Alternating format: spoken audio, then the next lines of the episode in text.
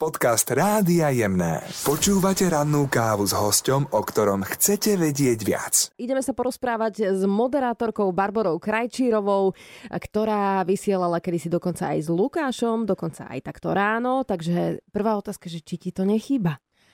Všeobecne práca chýba, podľa mňa, každému, kto je na materskej, nechcem povedať iba maminám, lebo aj tatinovia sú na materskej, ale chýba to tak takých niekedy viac, niekedy menej, lebo samozrejme tá materská si vyžaduje 600% sústredenosť, ale jasne, však Luky, my sme si prežili celkom slušné časy. Áno, nebolo to zase nejaké úplne dlhé obdobie, ale prežili sme si. Áno, a celkom intenzívne, aj s Maťkou sme sa striedali, áno, takže áno. bolo to super. A keď som sem prišla, tak taký pekný uh, pocit Nostalgia. mám z toho nostalgia nostalgia, jasne. Pozerám, čo tu máte nové, čo staré.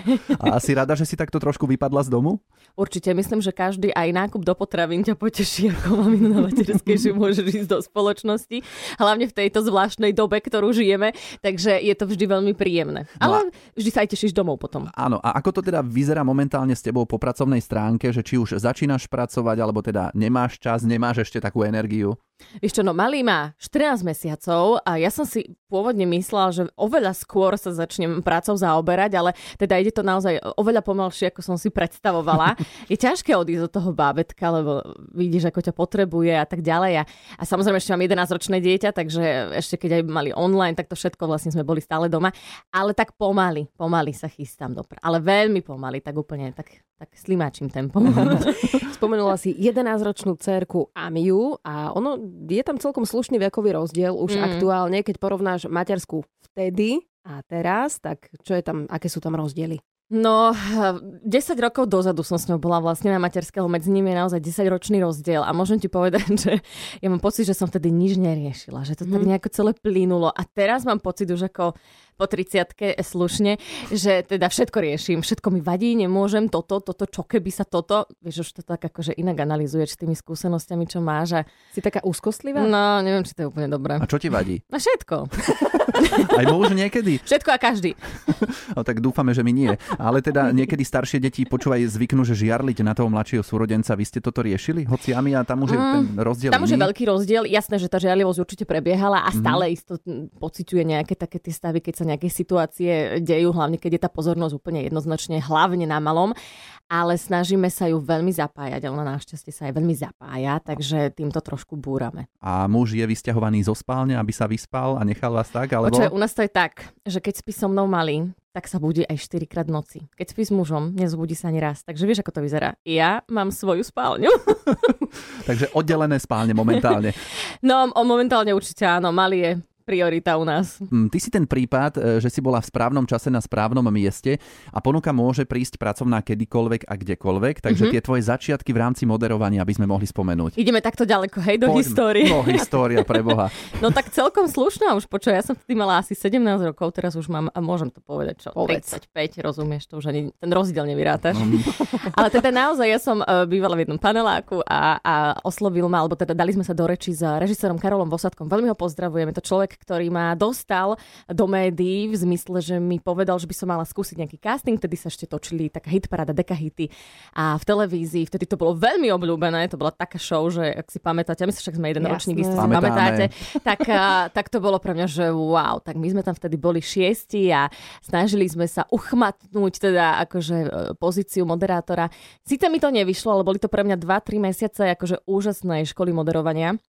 Následne som šla do regionálnych televízií a tak ďalej a potom už som sa rozbehla zase do tých komerčnejších. A ty no. si začínala v podstate aj ako rosnička? Áno, Takže... potom som išla z tých regiónov do uh, komerčnej televízie robiť počasia. To bola tiež akože veľmi slušná skúsenosť pre mňa. Dva roky som strávila v redakcii počasia a perfektnými ľuďmi, dodnes sme veľmi dobrí priatelia. No a potom prišla tá veľká príležitosť po boku Maroša Kramára, keď si moderovala talentovú show. Na to si ako pamätáš? To si mala možno 22 rokov, že či to no. bol pre teba stres, lebo dosť bola na teba upútaná pozornosť. Áno, keď si teraz na to tak spomeniem, tak to bola tiež veľká škola a asi aj pre moju rodinu aj, aj tak to celé bolo, lebo my nikto sme v médiách nikoho nepoznali, bola to taká vec pre mňa nová, ale super aj myslím si, že všetko zlej na niečo dobré. S Marošom sme OK, keď sa vidíme, veľmi radi si pokecáme Takže a čo dobre. Dobre to bolo, super.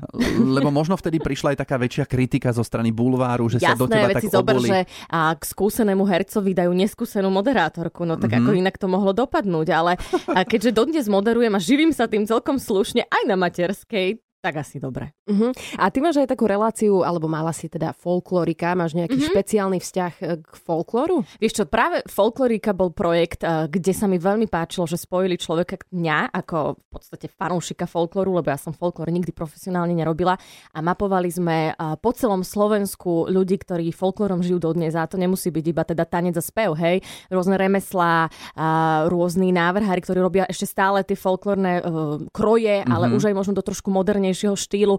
Takže aj pre mňa to bolo úžasné cestovať, spoznávať. Úplne krásne. A by sme u teba našli nejaké folklórne prvky? Možno... Uh, Prvky určite v duši áno. A s mužom si šatníku. nezatancuješ nejaký folklór Víš občas? čo, na svadbe sme veľmi akože krepčili. Bolo aj veľa folklóru, ale nie, folklór patrí k nám. Podľa mňa každý sa na chvíľu s ním stretne. A keby neprišla taká možnosť moderovať napríklad v televízii a pohybovať sa v tomto smere, tak e, bola by si napríklad učiteľka francúzštiny a angličtiny, lebo vieme, že to Mm. máš vyštudované. Áno, som vlastne francúzštinárka, angličtinárka a je to inak veľmi, veľmi pekné povolanie. Ja si myslím, že keď eh, niekto ro- robí učiteľa, alebo to má ako poslanie, tak to tak aj vyzerá. A, a ja mám maminu učiteľku, takže ja Mhm. som v tom učiteľskom svete v podstate od narodenia. A myslím, že ona je pra, eh, presne ten typ, že sa narodila, aby bola učiteľka. Takže my to tak všetky nejako aj so sestrami v sebe určite trochu máme. Aj keď každé robíme niečo úplne iné. A bolo to ťažké vyrastať v rodine, kde je učiteľka? Čo, bolo to veľmi náročné. Z takých príjemných chvíľ si pamätám, že počas letných prázdnin sme mohli chodiť do telocvične, rozumieš, skákať cez kozu, mm. tak to hoci kedy. Ale inak teda to bolo také, že uč sa, lebo tam robí moja kolegyňa, tak nech nie je hamba, hej, uč sa, lebo tam zase robí druhá kolegyňa, no takže aj išlo to. Aj e, v podstate ona učila aj... Teba neučila, Ja nie, ale sestry učila učila. sestry. No, ja, ja som ju ako učiteľku nezažila, iba keď som išla do školy a počula som, kde sa najviac kričí, tak som vedela, že tam. Takže tvoja mama najviac kričala z celej školy? Bola prísna, Hej. ale, ale paradoxne stretávam aj dnes veľmi veľa ľudí, ktorí neprídu za mnou, že aha, poznám ťa z televízie, ale učila ma tvoja mama. No tak iné prepojenia sú tam v tej škole. A ty si tiež teraz prísna na svoju dceru Amiu, ktorá má 11 a učiť sa musíte, venovať sa je, že či robíš to isté, čo sa možno tebe nepáčilo na tvojej mame. Áno, vybijam si to na cere, No. povedz to rovno. No. A akože som tiež veľmi prísna mama, myslím si, že mi neubralo o, o, v živote nič to, že boli na mňa rodičia prísni, tak a, a hlavne v tejto dobe, keď vidím, čo sa deje s mladou generáciou, že ja už aj nestíham, rozumieš? Mhm. Moja dcera mne predstavuje už pesničky a takéto veci a hity a, a vôbec fashion kúsky už ona mne hovorí, tak eh, si hovorím, že treba byť prísny. Tak a keď sa doma učíte, tak napríklad pomáhaš jej s angličtinou, neviem, či sa učí aj francúzštinu.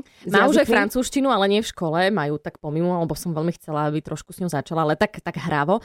Ale s jazykmi jasné, pomáham. Ale vieš čo, ona už tak rozpráva anglicky, tieto mladé, malé deti, ktoré to majú napozerané, napočúvané, No. že že veľakrát jej pomôžem len tak, že akože, aby nepočula, ako to vyslovujem ja, lebo to je hamba.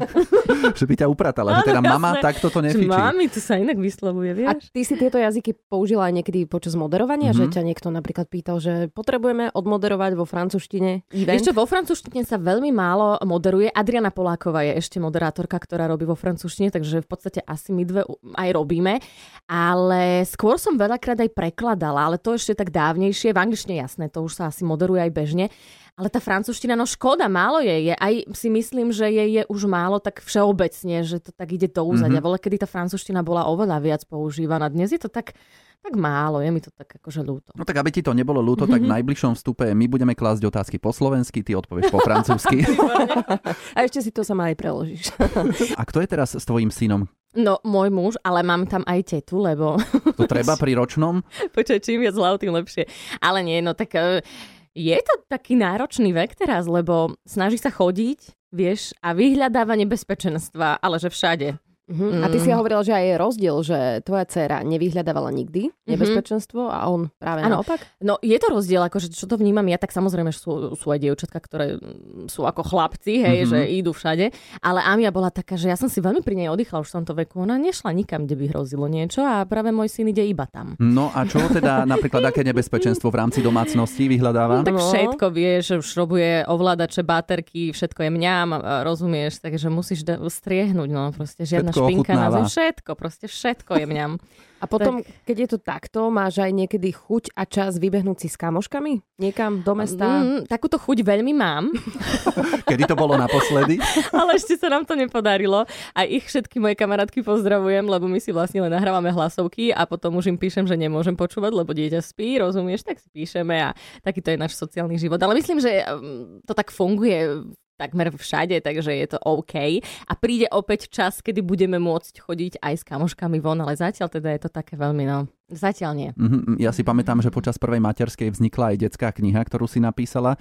Teraz nejaká ďalšia kniha počas tejto materskej, ale na ano, základe no. toho, čo hovoríš. A vieš čo, mám nejaké námety v hlave, aj som veľmi chcela, aby som už začala na nich pracovať, ale ja som sa ešte pri tom mojom synovi nedostala k počítaču na viac ako 5 minút. Uh-huh. A je niekedy taká chvíľa, že máš, no možno chvíľku čas uh-huh. pre seba, že robíš naozaj niečo, čo ťa baví. Niečo pre Ešte väčšinou je to večer, keď zaspí a, a teda ja keďže aj pokračujem ďalej v štúdiu, tak sa snažím trošku si naštudovať veci, porobiť si, ešte som aj minulý rok eh, online vyučovala a to bola si jediná chvíľka pre mňa. Ale keďže ma to baví, tak som to brala tak, že ma to baví. Akože relax. To, okay, je to relax určite. Mm-hmm. Mm-hmm.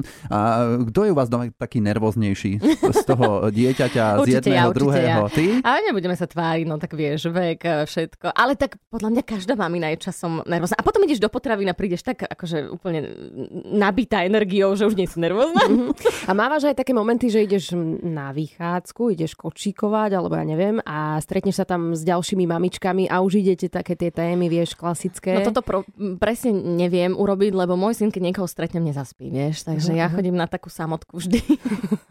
Sama ja, moje slúchadla. A práve sa snažím, aby ma nikto nevidel tak uh, asi takto funguje. No. no. Je to taká zvláštna vec, že niektoré deti majú úplne v páži, či sa s niekým rozprávaš alebo nie. A potom sú také ako môj syn, že skrátka nie. Ale stále žiješ v takomto materskom svete aj sem, keď si prišla tak rovno. Ukáž fotku synátora. Takže... No však, lebo máš malého druhého syna, tak jasné, že ma to zaujíma. Veď prežívali sme, keď som tu bola ešte, tak prvý sa ti narodil. No veď úžasné. No, no. Hej, to A to bola taká reakcia, že